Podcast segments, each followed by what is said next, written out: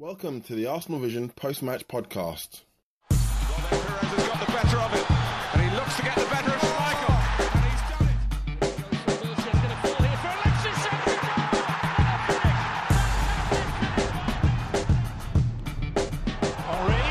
Chance, goal! You are listening to the Arsenal Vision post match podcast, and this is me, Lean from arsenalvision.co.uk. In today's show, we've got Elliot, Paul, and Tim, Yankee Gunner, Poznan in my pants, and Stillberto. You know the names by now. Reviewing the Stoke match. Difficult one to assess, really, because a point at Stoke isn't a bad result, especially when they've beaten a lot of the big teams at home this year. But in the context of um, the last two matches, Anfield and obviously this one, two points out of six isn't ideal when you're going for the title. So a bit disappointing, but I mean we could have lost the game. Second half they had some good chances, but Cech was a Cech, wasn't he? Really made some excellent stops, and uh, his, his command of the penalty box again very good. That's what we bought him for, and he's doing the job very very well. So yeah, we could have won. Whether Giroud had a good chance in the first half, great pass by Campbell again. Those passes, ooh, I love those passes. Wasn't the best finish in the world. Don't know, good goalkeeping definitely, but we had a good chance to score then. Joe Campbell had a good chance in the second half, couldn't finish it. So yeah, didn't create many chances. But when you don't have Özil in the side, a player who can create four or five chances himself, you're going to miss it. That's what Wenger pretty much said post match. Every team in the world would miss Mesut Özil. Alexis Sanchez wasn't ready. I did think if he was ready, if he was on the bench, he might have won the game for us if he was sharp enough because he's got the quality. Thought there were spaces to be exploited, but we couldn't really do that. Shame. So yeah, I suppose we have to take the point and get on with it. And hope if, if we can beat Chelsea, then all will be forgotten, and uh, we can move on in our quest for this title. Anyway, ramble over. Hand over to the guys. Enjoy the podcast. Back after Chelsea. Trip to Mordor yields one point, but will it be enough for us to secure our precious at the end of the season? This is the Arsenal Vision post match podcast. My name is Elliot Smith, and you can block me on Twitter at Yankee Gunner. Uh, also worth noting that I uh, do not do a great Gollum impression, but there are other things that I bring to the table. And we will uh, hopefully see some of those later, although I can't guarantee that there really are anything. Is anything? Grammar's ap- among, the things. Anyway, let's get to the people who can talk. Uh, one of them is Paul. You can find him on Twitter at Poznan in My Pants. Uh, bonsoir, Paul. among the two things I bring to the pod. Sorry, that was my little Monty Python. Kind of like the number of times you watch a match. Yeah, um, not in this case, so I'm not actually qualified to comment. But that's never stopped us before. So here goes. Nope, not at all. I watched it on a phone, and I'm going to talk the shit out of it. Um, the other guy who's here was there uh, and survived and lived to tell about it and can tell us about uh, all the lovely Aaron Ramsey chants that he heard because I hear there are some great ones that they have up there. His name is Tim. You can find him on Twitter at Stillberto, and you can read him on Arsblog, among other places around the various interwebs. Hello, Tim. Hello there. Hello there, indeed.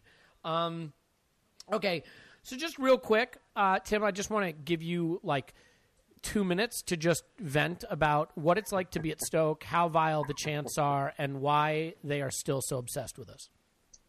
Yeah, it's, it's, it's really, really odd. It's really odd. I, I tweeted about this on the morning of the game, and I, I really reject this idea, you know, that it's hostile there in the true sense of the word hostile. Um, you know, I've watched this play in Rome, I've watched this play in Athens and like crumbling old stadium when we played Panathinaikos. I've seen this play in Istanbul, I've seen this play in Kiev. That's hostile. This isn't hostile. This is circus level shite, quite frankly.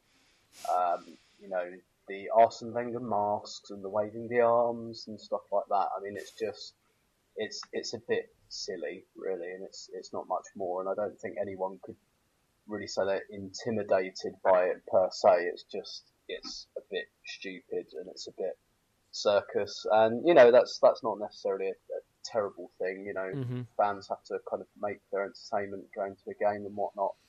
Um, I mean, the, the Ramsey stuff, it's been going on for years, and um, I, I noticed Peter Coates, the Stoke chairman today, was moved to comment on it, and he said, oh, I didn't hear the chants, to which it's like, well, where were you watching the game exactly? because it was pretty clear. And um, understand very, very well, this is not a minority. This is absolutely not a minority. The whole stadium was singing um, the song I'm sure you all heard. They do it every single year, and the only reason the Stoke chairman has commented this time is because the game was on Sky and everyone heard it. And uh, Stoke Arsenal isn't often on Sky, um, but it was this time. And not a lot happened in the game, and you see this quite a lot. A bit like when we played Chelsea at the end of last season and the boring, boring Chelsea chant went up. Because the game was so boring, that became the main story. And this is kind of similar in that not a lot happened in the game. And so it's really the only serious talking point, and that's why the Stoke chairman, after six years of this going on, has finally said, "Oh, I didn't hear anything, but if it happened, you know, that's bad," and blah blah blah. And ultimately, you know, it's it, it's not hugely, it's it's silly, it's stupid. I really I can't get my head around. And to my eternal discredit, I tried to engage with some Stoke fans about this, not just this time, but over the years. Like honestly, like, just please explain to me what your problem with Aaron Ramsey is. And the conclusion I've come to is I never get a straight answer because they know that if they say it out loud, it's just going to sound like, you know, sub high school girl rubbish. It's basically because he didn't answer a text message, which is, you know, the most pathetic thing I think I've ever heard. Um, and it's important not to get out of proportion. It's not, you know, the worst thing that's happened. It's not the worst thing that's been chanted in a stadium. It's just a bit silly. I don't think it, it doesn't. I don't have the impression it bothers Aaron Ramsey in the slightest. Nothing in any of his performances there since he'd gone back suggests any kind of psychological scarring or anything like that. I think he probably thinks, well, do you know what? Everyone can hear you doing this and you know the the kind of con- condemnation has been universal. It's not just Arsenal fans; everyone's just saying, like, what on earth is this about? Um, even you know neutrals and journalists and everything. And I'm sure Aaron Ramsey thinks a bit like I do, which is just like, do you know what, get on with it because everyone thinks you sound ridiculous, which you do.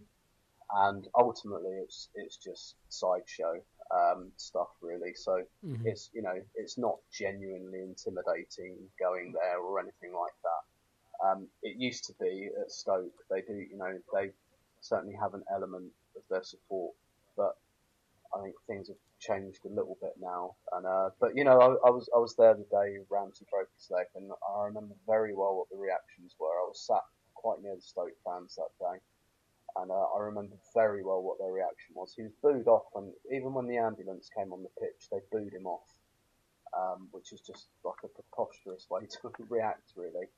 Um, so you know, it's not just in view of his supposed actions in light of it. They they started with the chip on their shoulder, and really all it is, it's a mixture of persecution complex and a guilty conscience. I think all rolled into one. Um, but you know, I don't think it really has any great effects on anything other than making them look a bit dim. Yeah, they do a great job of that. I think we probably devoted more than enough time to it already. So let's move on. That's enough on the Stoke match. So it's Chelsea on the weekend. No, I'm kidding. Um, Paul Oxlade Chamberlain got the start in midfield. Uh, Ozil didn't play. And right there, it's going to be difficult. I mean, Oxlade Chamberlain was never going to be Mesut Ozil. What did you think about how our midfield looked with Ox in there? Well, I think it's probably worth saying. So th- we named our big four earlier in the season, the key four for this team to uh, perform and have a chance. And just to remind those, it was Coquelin, uh, Cazorla, uh, Ozil, and Sanchez has been the the pieces. How many played it? How many played at the weekend? I can't remember. So I feel like it was zero. I believe this was the first time that we had zero playing, with uh, Ozil dropping out, uh, and it shows. So that's a bad number. That's a bad. That's bad not a good number. number of the people you need to win. Yeah. So, so, but I mean, So- Oxlade Chamberlain hadn't impressed on the wing. He he had done okay in midfield in the FA Cup game. This was a chance for him to maybe start to turn turn the tide a little bit.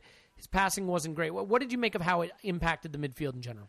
Um, I thought he was so. I thought he was a bit poor. He was hit and miss. It wasn't all bad, uh, but we had a few people who were profligate with the ball, including our two centre backs, uh, Oxlade Chamberlain and Walcott. And when you add those all together, spilling the ball unnecessarily to a very physical game, then uh, and the fact that Stoke were very happy with a choppy start stop fouls you know it- it's just disrupted the whole rhythm we were unable to build from the back um, and you know, very often we were looking to pass through Oxlade Chamberlain and Ramsey as your go-to guys. And uh, I think Ramsey overall did pretty well, but I think Oxlade Chamberlain, this was a good opportunity for him, and I think he was. I mean, he showed some of his teeth in front of goal. He had a couple of good, two or three good cracks on goal, um, a deflection, a curler that got tipped over, very Oxlade Chamberlain. Um, some good running at them, but but not enough really. So I mean, it was a good opportunity for him. I I I feel like he didn't take it, um, and Mm-hmm. so I, I think that certainly added to our difficulties because when you look at it, we produced very little at the end of the day. Very few shots, very little in the final third, and kind of very few really good chances coming through midfield. And certainly part of that is the loss of Ozil and the fact that his replacement was Oxlade Chamberlain. And you would have fancied him to do well maybe before the season started, but he's just, he continues to have that bit of a funk. I hope it's a lack of confidence because the alternative wouldn't be a pretty answer. Um, Yeah, I think I, I mean, Huh. Go ahead. I was just going to say, I mean, I think we expect more from him. I think we still do, quite a bit more than this. And uh, it wasn't all, it wasn't universally bad. He wasn't terrible, but uh, he certainly had plenty of moments where he didn't look up to that job in that position. Yeah, and I mean, as the squad gets deeper and as players like Joel Campbell step up and, and show that they have value, it only pushes Ox further down the pecking order. And so, um, you know, as as harsh as it sounds, these are chances for him to sort of bite back and establish himself as a real option. I'm not sure you could say he did that. Um, uh, interesting question, I thought, Tim, from uh, Assad at Assad Baker on Twitter. He said, if Coq wasn't injured and our midfield axis was Coq Ramsey, would the results have been any different? And it, the reason I thought this was such an interesting question is, as important as Coquelin has been, uh, you know, in watching Oxlade Chamberlain, I thought we had a little more discipline and, and shape to our, our midfield actually at Stoke than we'd had in previous games. Where do you sort of lay? I, I don't like to use the word blame, but what do you think is the crux of the issue in midfield? And is is more of this down to Ramsey's buccaneering instincts? You didn't you didn't get to talk about the basketball game that was uh, Liverpool Arsenal, and I we did mention that for you. But it Yeah, saw. is is is this midfield issue we're seeing really starting to center around how Ramsey wants to play in that position? Um, I think it's a little bit harsh to lay it all at Ramsey. I, I, I think um, Paul hit the nail on the head in the last podcast in that Flamini and Ramsey can play well individually, but still not match up as a partnership. I thought on this occasion, in view of what happened at Anfield, I think Ramsey in particular was notably more conservative, um, and understandably so, because we were so open against Liverpool and we could not afford to do that, um, particularly with the attacking players we had missing. Um, but then you saw the cost of that. Ra- Ramsey, I thought Ramsey had a really good game against Stoke. I thought he was nice and disciplined, in control, um, didn't waste the ball very much. Had he had a bit more ahead of him, I think he'd have really stood out. But you know, it's it's that balance question again. You you saw what happened to us as an attacking force. Um, Ramsey was a little bit more conservative, and particularly on a day when we're missing someone like Alexis and someone like Ozil, it, it really had an effect on how dangerous we look going forward. Because when you look against Liverpool, you know, I think Ramsey did slightly overcommit, but he scores the first goal. We get the corner as a result of him going forward and having a shot cleared off the line, which Giroud then scores. So, you know, he he was a big part of the reason we, we scored twice in the first half at Anfield. So Mm-hmm. it's it's just that question of balance. And to me, you know, Ramsey Flamini just just doesn't really work, and that's why um, you know, my my kind of appraisal of Oxlade Chamberlain's performance, I, mean, I thought it was very six, seven out of ten kind of thing. But you know, again, a bit like the Sunderland game, that's that's all three of our first choice central midfielders out. And you know, Flamini, Ramsey, and Chamberlain, if those three ever played together before, I can't think that they have. Um, and you know, Chamberlain trying to play in a slightly more creative role, which isn't really his game anyway.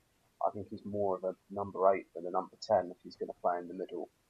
Um, and you know, you're looking at him to be our creator when you know we we've got when we're missing big players. It's it's it's a very big ask, I think, and um, and I think you just you just saw two sides of you know the way that this midfield of Flamini and Ramsey is unsatisfying. Basically, they were too open against Liverpool. They were a bit more kind of conservative against Stoke, but then it just lacked imagination. Um, to answer the question about would the results be different with Coquelin compared to Flamini, um, I mean we haven't dropped that many points, so it's you know it hasn't it hasn't had a catastrophic effect as yet. I think we were saying quite a lot over the festive period, kind of that against big teams it, it might come up short, and or sorry, better teams, and I think that's been the case. I think. Well, I think we're worked. averaging the same points per game without Coquelin than we were Yeah. with Coquelin. I mean, Yeah. but but maybe we can replace results with performances. I mean, that kind of chaotic midfield vanishing act. I mean, is Yeah. is this a Flamini issue or is this a Santi Cazorla issue? I, I think it's probably slightly more a Cazorla one. The, the reason I think it would be slightly better with Coquelin is a he's slightly better than Flamini, um, and b actually I think his distribution is quite a bit better as well. Um, even if he's not, you know, the Cazorla style of ball playing midfielder, um, it's a part of his game that's really come on this season. And you know, his passing he spreads the play quite nicely, whereas you know Flamini's quite a bit more um, quite a bit more conservative. And I know Paul made uh, kind of reference to the centre backs turning over the ball, and I know Adrian Clarke made quite a big deal of that in the in the, the breakdown on Arsenal.com. And I think a consequence of that, the passes he picked out where um, where our centre halves gave the ball away was because they just didn't have that midfielder to give it to. So every time they gave it away, they were having to kind of stride up to the halfway line and look to get it that basically there was no building of the play. It was with the centre halves, and they had to look immediately for someone like Walcott and Chamberlain with no link in between, and and that's what we were really missing um, yesterday. So yes, I think it's probably more of a um, we haven't got Cazorla than we're having to make do with Flamini issue um, at the moment, and I hope that Elneny can can you know bridge that gap for us. Well, quick question for you on that, and I'll stay with you just for a second. Any possibility, sneaky chance, maybe that Elneny isn't a Flamini upgrade, but will play the Cazorla role while Cazorla's out, and Ramsey will get moved back to his sort of nominally right wing position he was playing when we were really hitting the heights earlier this season? Uh, there's a chance of that, but I'd like to think that we bought a player that can partner Ramsey, just because Ramsey in the middle is the future um, of this midfield, whether it's the immediate future or the near future, it's the future, and we've got to buy somebody that can play with him. Um, you know, whether El is that person or whether they'll look to do that in the summer, I don't know, but I think they kind of expedited um, this transfer. They got it done quite early. Um, had it not been for the Home Office, it would have been done by like January the second. You know, they had this done very early, and I think that's because they realised the urgency of the situation, and that to me means that they wanted someone that could play with the personnel we've got right now, i.e. Ramsey. Um, so there, there is a chance of that certainly, um, and you know, I, I wouldn't put money on Neni starting against Chelsea. Um, I think Burnley might be the game that they look to give him a kind of full debut, but there's a possibility, but I, I'd like to think not, to be honest. Okay. I, I just thought, you know, if you look at when we were most affected this season, our front four, so to speak, were Ozil, Alexis, Walcott, and Ramsey. Um, and behind them, you had Cazorla and Coquelin, and both of those are missing. And if you say, well, you know, Elneny has more similarities to a Cazorla in some respects than to a Coquelin, and I don't know. I haven't seen him enough to know that, but a lot of people say he actually distributes well. He's good on the ball. Um, you know, maybe you try to reproduce as much of that front four as you can, um, you know, where we were so effective. Paul, I mean, for you, it wasn't a great day by Oxlade Chamberlain. It is going to, our you know, our midfield needs some reshuffling, and, and neither Cazorla or Coquelin are coming back anytime soon. How do you see it shaping up with Elneny coming in now? And and is do you just see it being a like for like Flamini Elneny swap, and, and everything else stays the same? Well, I guess I'm. I'd say I'm not sure, but I think we should prepare ourselves that this is more Gabriel than anything else, in the sense that, uh, you know, Arsene may well hold faith in Flamini. He's not a great one for just cavalierly dropping somebody who's done pretty decently while the resu- results have held up. Now, I think we all see his shortcomings, but at the same time, uh, you know, Gabriel came and was there for quite a while for us as an insurance policy in case anybody else got injured. And it may be that Arsene looks at Elneny as a medium long term thing for his own good and for the sake of the squad and doesn't think it's kind of magic fairy dust and we just put him in there and we're automatically better. We could play worse. Uh, he could be like better but play worse, or you know have a, two or three really big cock ups, which sets him back and does us no favors. And the safest. How many fewer cock ups would that be than Flamini? Just out of curiosity. A lot, because Flamini's been okay. I mean, he has. He was. He was. I thought he was. I thought he was pretty wretched against Stoke. No, I thought he was pretty good. I thought he was. In fact, I thought Really? he was very, very good.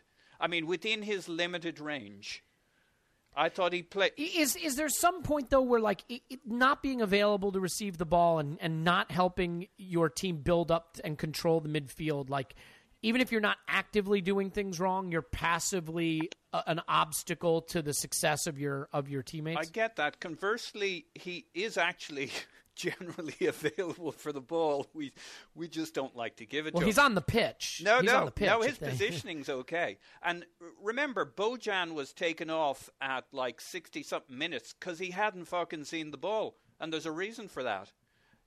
Stoke are a dangerous team, but for most of that game, the only way they provided danger was by crosses and and uh, you know breakaways that we normally gave them. Flamini had a very good game. Uh, you know, asterisk against it, and you check at the bottom, and it's he's got limited skills. But the guy, he, even against, he had one blip against Liverpool where he fed them the ball that unfortunately may have turned into a goal, but that shit happens. Anyway, um, I thought overall he had a pretty decent game for Flamini. Um, I certainly don't think he had a bad game against Stoke. And overall, again, he's done okay. His results, our results have been decent. I'm not sure, uh, whatever your feelings on Flamini, I'm not sure Arsen's answer is to drop Elneny in it when the guy barely knows which way is up, knows nothing. If you read about him just talking about whether he put him on the bench against Stoke, it was, I'm not sure if he's ready for that. Now, Oza was injured, so everybody got bumped up one. I think it, it's 50 50 whether he would have even made the bench for Stoke. And that he talked about was just so he could get a view of the pitch and see how, you know, the physicality of it, kind of like he did with Pires. So uh, I'm just, it could go either way, but I, I would just caution us that we may well are be, uh, be over uh, stating the likelihood that Elneny is going to play a big role as opposed to a backup role in case anything gets any worse. Uh, get his feet wet in a couple of cup games. By the time Arsen thinks Elneny might be ready to start, um, he might still be holding faith with Flamini, and Coquelin may well be back. So I don't know. I think Maybe. I think it could well be Gabriel we're looking at here. Maybe. I, the only difference I'd say with Gabriel is there were two established first choice players the de facto captain, Per Mertesacker, because Arteta wasn't around, and Koscielny, one of the best center backs in the entire league, and they were fit and they were available. So Gabriel was coming in at a time when the first choice players were fit and available. Elneny is coming in at a time when the first choice, uh, both parts of the first choice central midfield pairing are not available. Um, the guy who arguably could be like a second choice, like Arteta, proving not to really be able to c- give us much. So you're you're down to an aging sort of third, fourth choice type player in Flamini. So I, I think it's a little different. I also Uh, think I don't. Here's why I don't think it's that different. Uh, Gabriel was covering either one of two centre backs. Elneny, now he can play in two positions, but he's been brought in because we only have Flamini for the midfield uh, f- from a DM standpoint. So he's still just one back from, and we have Flamini, and he's fit now. You know, Arsène may start playing him ahead of of of uh, Flamini. I'd be interested to hear what Tim's thoughts are. Whether he thinks he's he's just a game or two away from taking over from Flamini, or he's going to get his chance to get his feet under the table for a few months and play some minutes. Yeah, I mean, also certainly the timing of you know having this transfer ready to go, as Tim pointed out, you know, early early January suggests at least some urgency behind it. Sure, uh, but, we know Arsenal. but what is, if Flamini got injured? That that's urgency. Yeah, that's true. But I mean, then you have Calum Chambers. Um, so you know, there's always an option. We can always play someone out of position. Um, all right. Well, look, let's move on to some actual uh, moments in the match. Unless Tim, you sort of vehemently agree or disagree with any of that and feel compelled no, to no. contribute. Okay. No. Um, all right. So Tim, there wasn't a lot to pick from this match, but I thought the first half was actually our better performance. I mean, overall, my feeling at halftime was nothing spectacular, but nothing diabolical. We defended well. We'd created the best chance in the match at that time. And away at Stoke, where other teams have not taken any points, other big teams, I thought that was okay. We didn't press on. The second half was pretty diabolical. But the big chance in the first half, a Joel Campbell pass that um, would have been proud of, and a Giroud shot that was saved. Do you think Giroud mishit that into the keeper? I mean, his body shape looked like he was trying to curl that far post, kind of like what he did against Liverpool. I um I, I watched I made sure to kind of watch it again because it, it was at the other end, so I didn't see it that properly. Um, but I made sure to watch it again, and um, I think if you watch the angle from behind the goal, the ball's bobbling quite a lot. Um, the the pitch wasn't fantastic yesterday, um, and I, think the ball's moving around a little bit. Um, I'm undecided on how uh, on, on you know how much I think he should have scored. I I think it was a fantastic piece of goalkeeping. I think it was a great save. Um, by the time Giroud gets there, um, Butland's right on top of it. And you know, maybe if it was Theo Walcott running onto that, it might have been different because he might have got there three quarters of a second earlier, and therefore Butland hasn't made hasn't narrowed down the angle quite as much. So I I think it the ball was moving about a little bit. You could see what he was trying to do, but I mean, Butland was on top of it super quickly. Um, and you know, you've only got to look at how close he is to the ball when the ball actually hits him.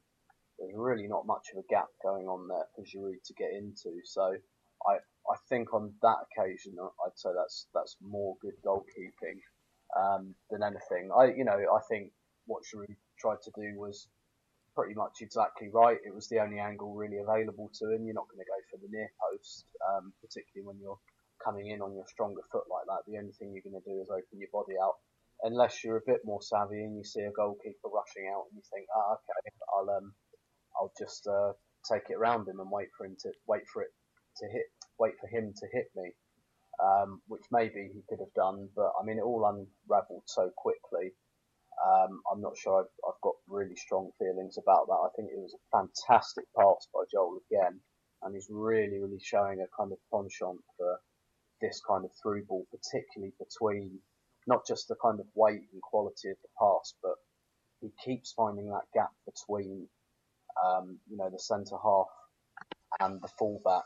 And um, the kind of problem is at the moment is that the player that probably most like those passes is Theo Walcott, but he's over on the other side, so he's the only player that's not benefiting, um, which kind of tells you a little bit about how lopsided the team is at the moment. Yeah, they so, ma- they managed to hook up once at at Liverpool, where they both found themselves on the same side of the wing, and you saw that with uh, Theo running. yeah, that's right. In fact, Campbell was waiting for somebody to do something, and then eventually Theo made the run, and again, perfect little spot, dead weight into that area.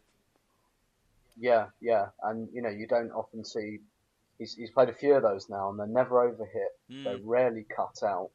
You know, he just gets that weight and the trajectory of it absolutely perfect. There was And, um, one in particular in the Liverpool game where it just looked really odd because he plopped it into it didn't go very far and it plopped it into nowhere. It might have been for Ramsey again on the right wing. Uh, wasn't very deep. It was only a few yards. It seemed to be in the middle of everybody. But when you when it panned out when the when the weight died, it was it was like a bowls shot where it just landed the one place that would give Ramsey the angle to get to that near post. So. the the other thing he's he's got with his kind of delivery of those passes is um, something a, a lot of the best kind of passes of the, of the ball do. His body's still moving at the point of contact, like opening itself out, which um, which really disguises what he's about to do. So, you know, to you know, you've seen that type of pass a few times now, where he really opens out the side of his foot and kind of measures that ball inside, and, and the way he's able to do that with such perfect weight is because his foot and his body are still moving at the point of impact, um, and it just puts a beautiful trajectory on the ball. Um, it mean it kind of disguises his intention a little bit, or at least it gives defenders no time to react to it. Um, and it was, it was a wonderful ball, and it, and it's kind of we've seen Giroud play the channels a lot in the last this season. I think it's an element where his game's really improved because he kept just getting crowded out um, on the edge of the box because everyone knows he's going to do his little flick and teams have worked out that if you just put three men around him, he can't flick it anywhere. So he's really started to work the channels, and that that was a, it would have been a very un-Giroud goal. Yeah. um, kind of creeping in in that channel like that, and it's it's one of the kind of more pleasing elements of his game. I think that his movement, he's varied his movement up so that he doesn't get just completely marked clean out of games quite as often as he used to. Yeah, I was thinking the same team uh, thing, team uh, thing, Tim, which is as as as Giroud came running in there, he was in a position where he never finds himself trying to curl it around the keeper Yeah. on the right side. Now on the left side, he's found himself there from time to time, but here it was like he'd outsprinted the defense. It was really about timing. But he, he was in that classic striker's position, and as you said, the Theo position um, which you know maybe that was a little bit of a factor in his decision making with Butland that he hasn't really been lined up in that position too often.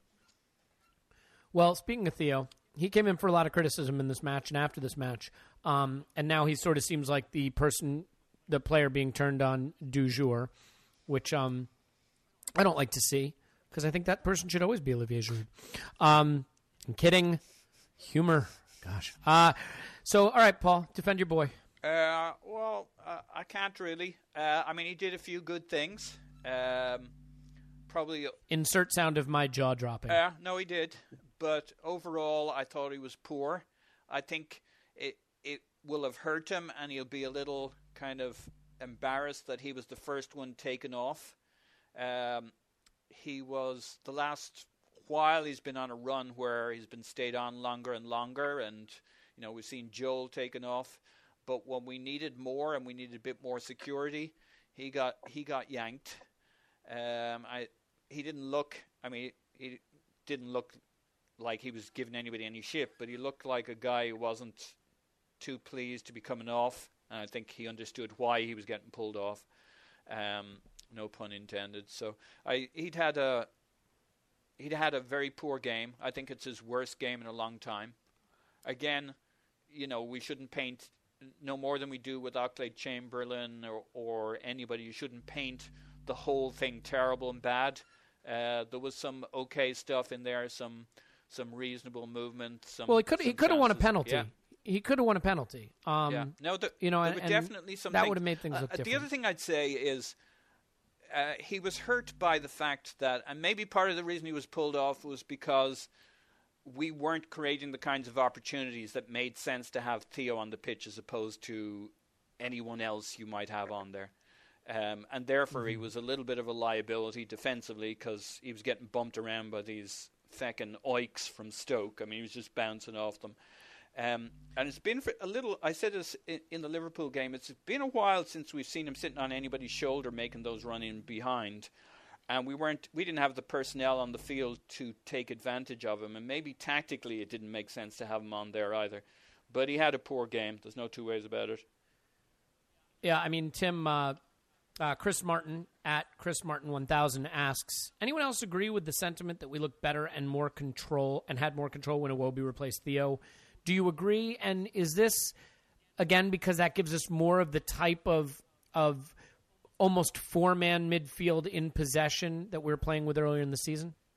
Yeah, I think so. I, I think again that was just a question of balance, and um, and you know, Iwobi's a dribbler, um, and quite a good one, quite good close control, takes care of the ball, um, and it, it just you know, potentially gave us a little bit of variety. Um, obviously, he's still very raw and very young to come on and make a huge difference in a game like that. But yes, I think we exerted more control. I think in that last 20 minutes we were in to- well almost total control, albeit actually we left ourselves a little bit open because we were trying to go for the win, but we just didn't really have the players to do it.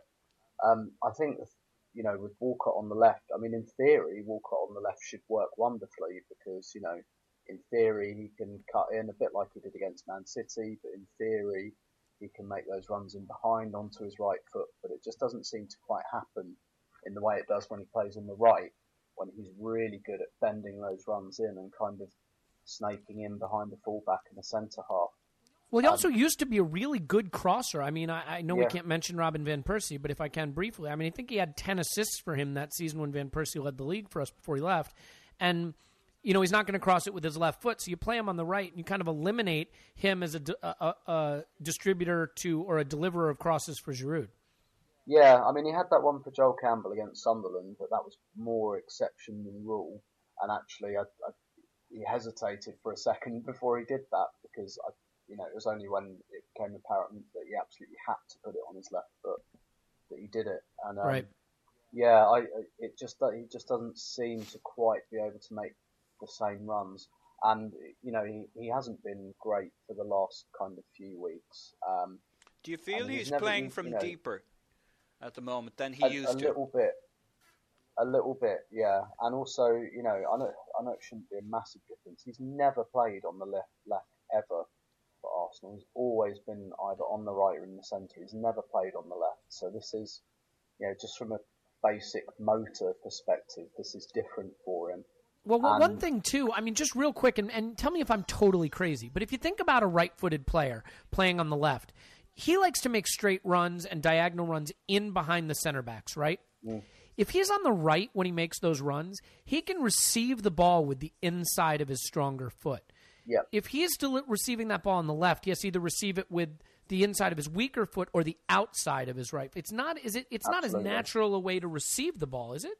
Absolutely, and that, that is absolutely it. And you know, like you said, he used to be able to receive it, and he'd have the choice between the finish and how many times have you seen him, you know, put one across the keeper, that blaster against West Brom on the last day of last season. Was a wonderful one against Villarreal in the Champions League a few years ago when he was quite a bit younger, and he just kind of clipped the ball over the goalkeeper, and he's it's you know he's got that a little bit more deception um, in the way he's able to run, in the way he receives the ball, which which he doesn't quite on the left. And all in all, I mean, basically what he's been asked to do there, in more ways than one, is replace Alexis, not just structurally by being our left winger, but by being that player that produces moments rather than performances, which is kind of what Alexis is like. You know, he's rarely brilliant for 90 minutes, but what he gives you is he gives you ma- match-winning moments. And Theo perhaps led us up the garden path by doing it in his first game on the left against Man City, which was a very Alexis-y moment, a brilliant curling shot from 25 yards, and you think, ah, okay, that's you know that's replacing Alexis's contribution. And he's just not really been able to do it since. No. And it's it was exacerbated at the Stoke game by you know having all of our creative players out, and, and that completely muted him. Um, and I really, really think that you know for Arsene Wenger, Theo Walcott on the left wing is something you absolutely you only do when you've got absolutely no other choice, and that's just the fact at the moment. We've got absolutely no other choice. So for all the talk of Ramsey and Flamini being a little bit dysfunctional, uh, you know Theo Walcott on the left is a little bit dysfunctional, and um, really it's been the surprising form of Joel Campbell that has stopped the front line being a, a bit more of a conversation as well. I think. Yeah, you know it's interesting too. You, you think about a right-footed player on the left side curling shots to the far post, but when I think of Theo Walcott scoring goals for Arsenal, apart from the couple times he played center forward, it's right-footed shots from the right channel across Yeah. the keeper low. Think about his hat trick against Croatia for England. I mean, he kind of had it down. That shot low across the keeper from about 12, 13 yards out in the right channel. Um, you know, and, and that that was a shot he was very comfortable with. I just, I think he's a little unfortunate in the sense that our best football, in my opinion, has been played with Theo Walcott at striker. But during this time when he's had to fill in on the left, he's not done himself any favors and may have played himself out of the starting striker job, even though I think we looked best when he was playing there. yeah, um, and, and also the form of Giroud makes that Yeah. again more of a question. But that never, Giroud never would have gotten that chance again if Alexis hadn't gone down. So in a way, it's been uh, a boon for Giroud and a bust for Theo. Go ahead, Paul. I, yeah. So, is part of the issue now that Theo is a more rounded player, a more complete player, that we're asking him to do things we didn't really expect too much of him to do two years ago or three years ago when he had Sagna behind him. And, you know, when you looked at the pattern of our play when Theo used to play two or three years ago, everything revolved around his corner. Maybe not around him, but his corner. That was where the hot spot in all the activity was. And now we're using him more as a more conventional player. He's tracking back. He's, you know, he's he's getting involved in the play. Um, and in a way, that's given us options that we used to not have with him. And I just wonder if he'd look better and be more productive, maybe counterintuitively, if he went back to being a slightly less balanced player, where, you know, Arsène lived with the fact that he wasn't going to do that much for him on the wing, told him to push up so that he could hurt hurt them and push them back, and gave him less responsibility. Um, he's kind of a little bit in. I just wonder if that's why he's playing a little deeper. Uh, you know, how many offsides did we see him get yesterday, or near offsides, or against Liverpool? Very, very few. He's just not in those positions anymore. He's deeper. He's playing a fuller role, which is all great and everything. But there are better players. But but the, the interesting thing is he's that. he's still not getting involved, right? I mean, at the end of the day, you look at him and you say he still had the fewest touches in the side, um, apart from the substitutes. Uh, and he played the fewest passes in the side apart from the substitutes. I mean, he played 26 passes in 71 minutes. Iwobi played 14 in 19 minutes. He did, and, Um, so, and so my point is, fuck it. Let's stop asking him to make 26 passes. Get him back to making 12 passes, but put him on the shoulder of their defenders to scare I, the I shit think you out can of them. only do that. Yeah, I think you can only do that at center forward, though. I just don't think you can afford to have a wide player, pre- especially but when he we're played, already but short. Elliot, that's what he used to do. He used to play on the right. I know, no, you used to do yes, but remember that was back when we had Sagna. A midfield. Yeah, well, and also a midfield filled with possession players. Without Cazorla, without Coquelin, That's fair. you know, with Ozil out Yeah, the yeah, other day. I mean, I agree. We have so little control in midfield yeah. that our wide players need to be. In fact, I think you can make an argument that what we need right now, while Santi is out, if we're going to play Ramsey in midfield, is play a player like Iwobi on the left or on the right and just move Chambers over or whoever it is and have that extra midfielder who can come when when we're when we're in possession right now we just cannot control the midfield and I think it's because we're short we're short a player um, but but okay so let's just move on real quick and, and get to uh, one other aspect of the match which was the duel of the goalkeepers Butland made that great save on Giroud and another great save from his header Cech was imperious again another point you can notch in the column of John Terry was right about how many he will get for us. The only time that sentence will feature in this podcast. Um, Tim, it was it was really a stunning dueling goalkeeper performance. And in the end, I think Cech was the better of the two. Uh, is this another point we can put in his column? Yeah, definitely. And not just for the saves he made. I, I thought the double save was excellent, particularly the second one. Um, and not just because he gets up and he's quick enough, but because he reads exactly what Bojan's going to do. Um, and he gets down low very quickly. He, he knows there's no chance Bojan's lifting that shot. Um, and, you know, so he gets down and covers the angle so quickly, and that's just experience. But also just, you know, and again, it's it sounds really vague and willy-nilly because it's unquantifiable, but just his presence in this game, you know, he kept coming out and being positive and taking catches or punching if he couldn't catch. You know, he's doing everything he could to take the pressure off the centre halves, and um, you know, just someone who wasn't ruffled. Um, and you know, you know, you notice one thing with Petr Cech that doesn't happen that's happened to other Arsenal goalkeepers. When other teams get corners, they don't crowd round him in the way that you know we've seen done to particularly a goalkeeper like Fabianski um, or Espina, where everyone kind of circles round him. Nobody does that to Cech because you know they just know they're not getting any change out of him doing that. So Cech, you know, has almost earned this pass where he pretty much gets left alone by defenders. They don't buffet him because they know as soon as he comes out and gets his arms up that it's his and there's just no point because he's not going to let it go. He's not going to be ruffled and you're just going to give a foul away. So he's almost, you know, through his kind of experience and esteem and his stature, just been given free, free a free run of the penalty area. Really, no nobody tries to bully him. It, it was only those time. shits at Chelsea who did it to him. Do you remember that? Yeah, yeah, yeah. And maybe they they they felt because you know at Chelsea he didn't get that many games last year, and maybe they felt he was a bit rusty. But you know that's and, and maybe he was in those opening kind of games of the season, but um, that's certainly not happening now. And you know, and in this type of game, I think um, I read today that Souness said something like any one of Arsenal's other goalkeepers over the last five to six years, Arsenal probably would have lost one 0 and um, and yeah, I could see that. And um, you know, he made some really good saves. Every decision he made was spot on. His kicking was spot on, even under pressure. And like I said, the pitch in the penalty area wasn't great. Um, he just didn't put a foot wrong. And where maybe there were a couple of question marks over him at Anfield, certainly in the standard and the steam that you hold him in, um, you know, an ordinary goalkeeper wouldn't have got any flack for any of those goals, but we know he's not an ordinary goalkeeper. And you know, he, he just he just showed us again what he showed us for the majority of the season. Um, and yeah, he definitely, as much as it fit, you know, we weren't exactly under the cosh or anything at any point. He he definitely saved us a point. Absolutely.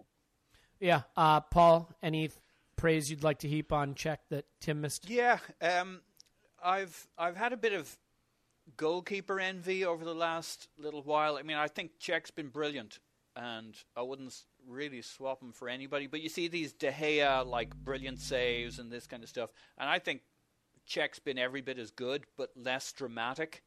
We haven't had those, and I think we had two or three in this game. That him sticking the leg out, I thought that was brilliant. I thought his diving fingertip st- save. Um, the the the one with Bojan, uh, and the one he punched round the corner, where he could have played it out to their guy, but so deliberately. The hard part of that was, and everything he did was making sure that ball exactly went exactly where he went out to the touchline or the corner, wherever it went. Um, I thought he was sensational. Um, and I didn't have any goalkeeper envy. He was like a 22 year old. Uh, I mean, Yeah. athleticism is wonderful.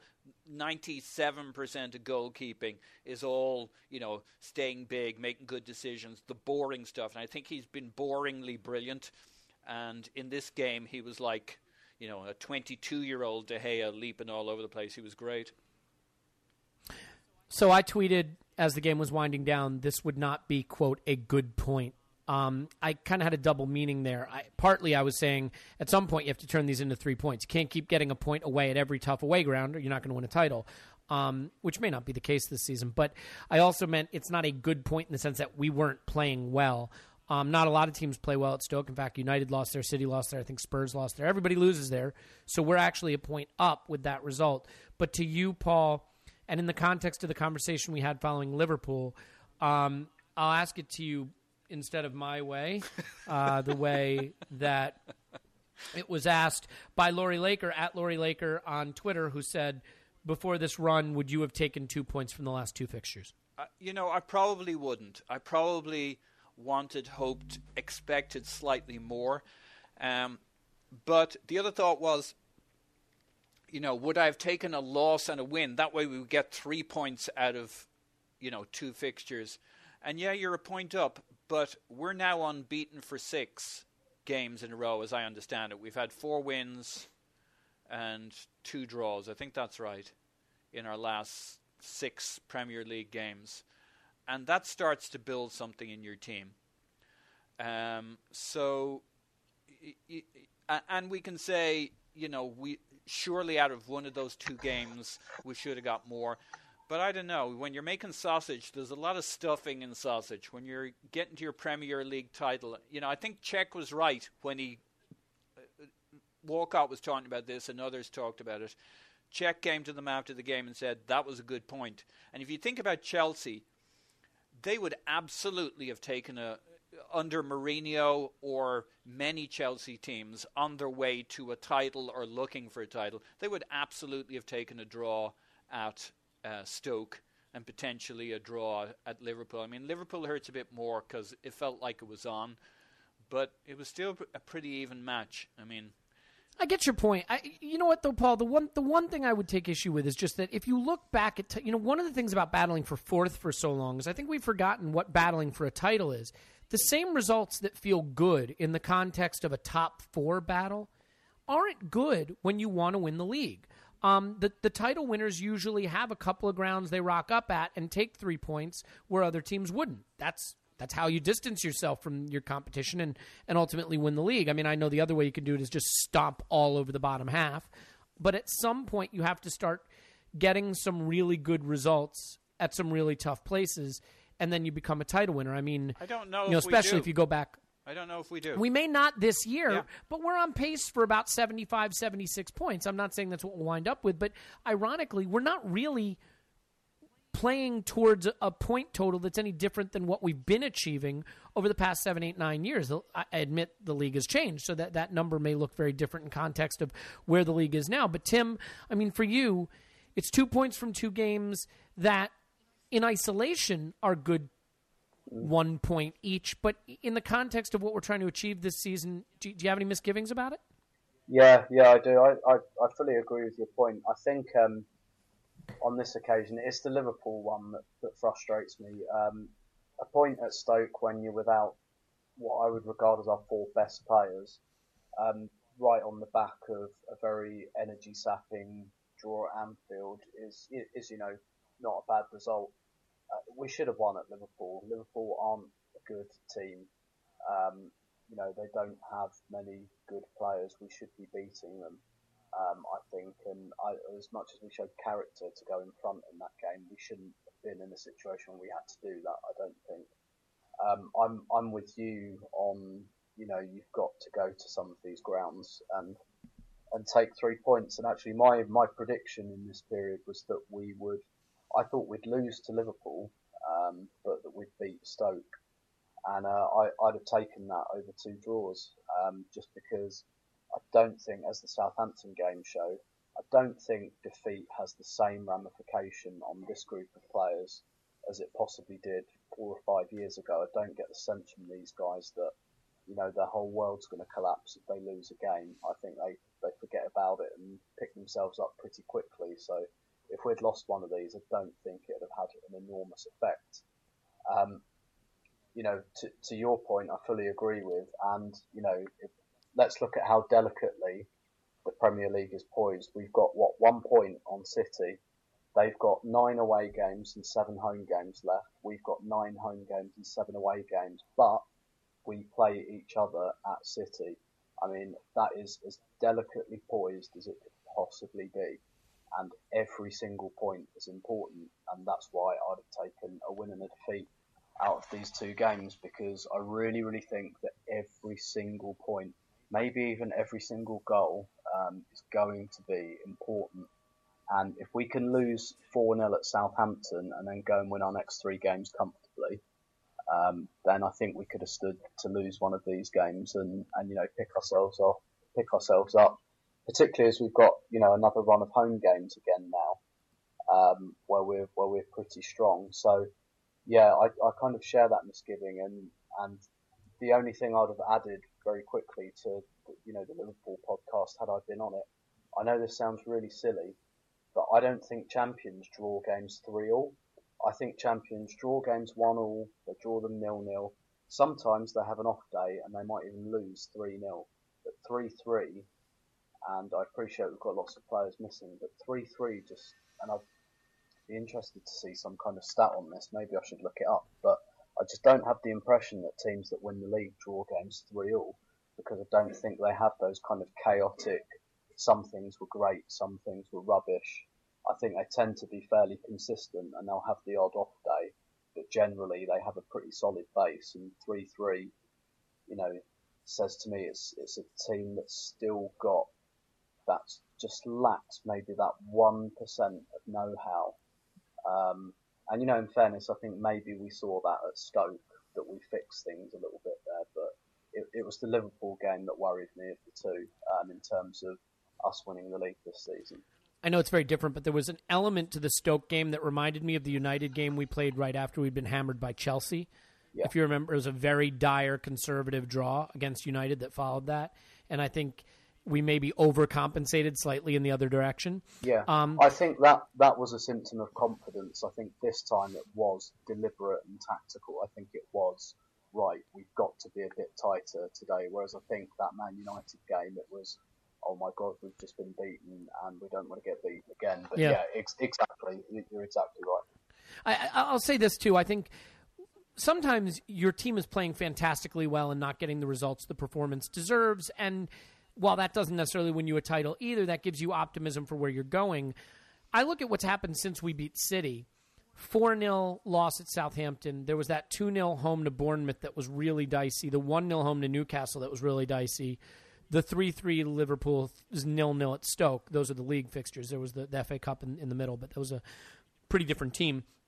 Um, and I just say that the, the performances since the City game have really been lacking quality, real champion quality. And and 7 a.m. kickoff has been chronicling it, and he, he did so again in his by the numbers column, just showing how our shots are declining, our shots allowed are increasing, our passing percentages are deteriorating.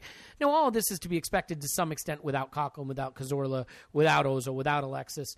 Mind you, Coquelin and Cazorla aren't exactly around the corner. Hopefully, Elneny helps that. Alexis and Ozil could theoretically be back this weekend. So I think it's the combination of picking up one point over those two games while also worrying about where our performances are, are taking us. Um, but, you know, I, I read a lot of people saying, hey, considering how we played at Stoke in the past, nil nil is an improvement. And I get that. But we've been playing there in the past as a fourth place competitor. We, we want to be a, a, a title contender now. So, Can I quickly Let's say just really- though? I mean, you say no. uh, mi- missing three or four of our key players is a bit of a consideration. But if I were to tell you, It's a huge Yeah, consideration. well, it's huge. If I were to tell you going into this run of games, you would be without three of your key players when we had all four of them. You would have shat your pants. So Oh yeah. Yeah, I, I mean, I I, I do that anyway. much, by we? the way, Yeah. I, I I borrow my baby's diapers, but like the, my my point, Paul, wasn't that it's not understandable, right? I mean, uh, that's where I think we have to be careful about you know the way we analyze things. There's a difference between saying something is not good and saying I don't understand it or it's unforgivable, right? Like I'm But analyzing what I think we're of. talking about whether it means we're not championship grade, I mean, we're. Uh, I guess it is. The question is, do you assume we're going to get some of those players back, and we will well, that that's better? the question. So I mean, and that's what it comes right, down that, That's to. the yeah. question. Yeah, and I'm I think this team. praying, are. Look, hoping. this team with Alexis and Ozil and one of Cazorla or Coquelin at a minimum back in midfield, I think is a, is a genuine title contender. Um, because hopefully Elneny will slot in. So let, let's do this. Let's just quickly, because we're, approaching the hour mark. Let's just touch on what's coming up. Wouldn't it be great? Wouldn't it be great to to just be discussing a, a thrashing of Chelsea on Monday and and put the, the poor performances behind us. Hopefully, get and Alexis back. Really stomp on them and and set ourselves in the right direction. Um, you know, moving back into Champions League and, and some key fixtures ahead. So, I'll, I'll start with you, Paul. What do you anticipate in terms of getting players back, um, and what do you expect from the weekend? in terms of getting players back. So February is a really strange month. Maybe it's like this every year. But you know, there's three cup competition games in there, two FA Cups, assuming we beat Burnley, possibly a replay in there. That'd be three, and then the Barcelona game. So you got like three, or let's assume three, if we uh, beat Burnley at home, which we should. Uh, cup games in February, and I think about three Premier League games and we play two in the first half of February, and then the third at the end of February is is uh, I think United. So we're not going to really have anybody back apart from Sanchez. Um, and Sanchez may not be match fit for Chelsea, so that's going to be interesting. He's now been out quite a long time, so he kind of needs to be played back in. It's not like he was out two weeks or three weeks. You know, add a couple more weeks to that, and now you got a guy who needs some match fitness. So, um, I, you know, I think we're going to be like this for a little while. Even if we stuck Sanchez in there, he mightn't be miraculous at 80 or 90 percent of his capabilities. So I think this is it for another couple of games, and then t- mid to end of February should be when we start seeing the guys coming back and starting to be match fit. And if Coquelin can get back quick enough, he might get to play an FA Cup game or so to get some match fitness because he's going to have a lot of match fitness to get. So I think February is going to be a really interesting month to see if we can get people back in time to play an FA Cup game or two, so they can get match fit enough. Because you know, how do you drop Coquelin into a Premier League game when you need to win every damn game? And that's the problem from here on in. Uh, you know, how do you get your best players back and get them match fit without kind of putting them in when they're not match fit? I think it's going to be a very challenging period. What I think we'll do okay against Chelsea. They're obviously in fits and starts playing better than they were sometimes and not playing be- but I don't think they're as intimidating as they were before. I think good Gus Hiddink seems like quite a nice guy, therefore not as intimidating. Um, and I think what a difference a game makes. So if we win against Chelsea, we'll feel a lot different about the last two games, and if we don't, then I think we'll all be sitting around the same side of the table saying, you know, that was, those were two really wasted games. We'll, we'll feel the pain a lot more if we don't get a good result against Chelsea. Yeah, 7 a.m. kickoff in his by the numbers article was talking about how he would take draws in every one of our tough away games the rest of the season. Spurs, United, City. You could even throw Everton in there, but that only works if you don't drop points at home. If you defend Fortress Emirates, and this really starts to look like a must-win game. You know, I hate to use that cliche, but only because there's only so many points we can afford to drop at home before we have start having to win at Spurs, at United, at City, just to stay in the race. Um, Tim, you expect to see Ozil back, Alexis back, and Elneny start, or none, or some combination? Um, I think we'll see Ozil and Alexis back. I think to some extent they might have been held back for this game a little bit. I'm not convinced Elneny will start. Um, I'm really not sure what to expect from this one. Just because it's Chelsea, I'm kind of expecting tight, cagey, possibly nil-nil again. See, I was going to say, couldn't this couldn't this be a sneaky basketball game in the sense that they're they're back four as shit. We can go Yeah. after them, but leave ourselves exposed. Yeah, exactly. But also, you know, they're they're leaking goals quite a bit, and also it, it depends what Chelsea's genuine aspirations are. If they're really going for the top four, um, which they're talking about, draws are no good to them. They've got to come and beat us if they want that, um, and maybe that makes them a bit more open. But then again, if I were Gus I'd think, you know, we're probably more likely to win if we keep it tight and then try and get one goal or something. Um, so I'm I'm really not sure what, what to expect. I think we should be beating this Chelsea team. I think um, had we played them perhaps a few weeks later than we did earlier in the season, I think this kind of psychological thing we have with Chelsea and maybe Mourinho might have been might not have been there, you know, because the season had only just started and the rot hadn't really really set in. If we'd played them a month later, when they'd lost another couple of games, I think we might have really fancied it and gone for them more than we did. Um, you know, and, and perhaps they'll feel kind of confident enough to do that this time. Um, but I, I really don't know what to expect out of this one. Um, but I'm with you. I, I think it's a must win. And listen, if you're going for the league title, uh, get used to the phrase must win because that's that's just a symptom of being up there. And um, you know, enjoy it. That's you know, it's it's nice to go into a game as a must win rather than you know who really cares what happens. Yeah, Um, what's what's wrong with taking the title challenge by the throat and Exactly. saying let's let's win it with 85 points, not Yeah. hey we can drop a bunch of points and win it with 76 this year. Yeah, exactly. Let's let's look at it like, oh well, you know, if we drop a couple of points here, it's not too bad. No, bollocks. Let's like try and win every single game. Um, but I suppose to finish, I, I'd ask a question of both of you. in um, in fairy tale land. What would you rather? Would you rather we smash Chelsea four or five nil, or would you rather we beat them one 0 in the 96th minute with an offside goal? Yeah, now now that Mourinho's not there, I'll take the five or six nil. Let's let's get some form because we're you know we're going to need that for when we knock Barcelona out of the Champions League. Paul, Uh, that's a pretty good answer. Um, I think that's right. Uh, I I really love the question, but the timing's wrong. I don't have people I hate, and I you know I hate Chelsea, but I don't hate this particular Chelsea quite as much as I did the one that that kind of just Oof. left the room.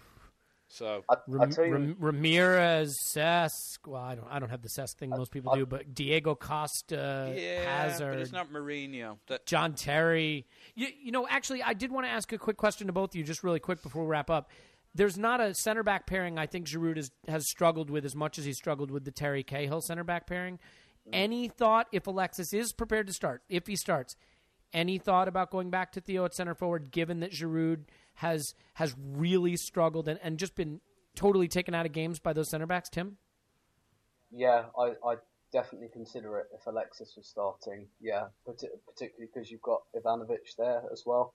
We did it at Stamford Bridge in September, and I think it was starting to look quite promising. Theo got in a couple of times in behind, and sometimes the ball was slightly overhit or a bit wide, but I think he worried them until the red card. I I'd definitely give it some thought. Yeah.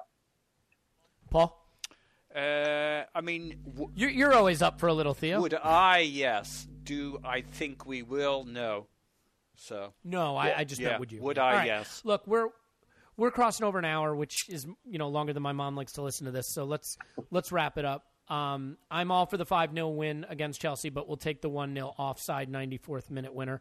Um, I want to express just how much I appreciate both of you coming on here and, and discussing the Stoke match because it really was a thing of beauty. Um, first of all, Tim, who was brave enough to go there, write about uh, his musings on Arsblog and, and generally tweet great tweets on Twitter at Stillberto uh, is where to find him. Tim, thanks. My pleasure as always. I assure you the pleasure was mine. And Paul, who watches games uh, several times so that you don't have to, you can find him on Twitter at Poznan in My Pants. Thanks, Paul. Pleasure. Thanks, guys. My name's Elliot Smith. You can block me on Twitter at Yankee Gunner. I see some of you have. I came across a gentleman today who had blocked me on Twitter. So job well done. He won't be able to hear or see this because he probably doesn't like me much, but he, he nailed it. Um, all right, we're going to call it a day. Please leave us a review on iTunes if you don't mind. Five stars, followed by all the nasty things you think about me and all the nice things you think about them. Uh, we will be back after the 5 0 at Chelsea and uh, look forward to speaking to you then. Cheers.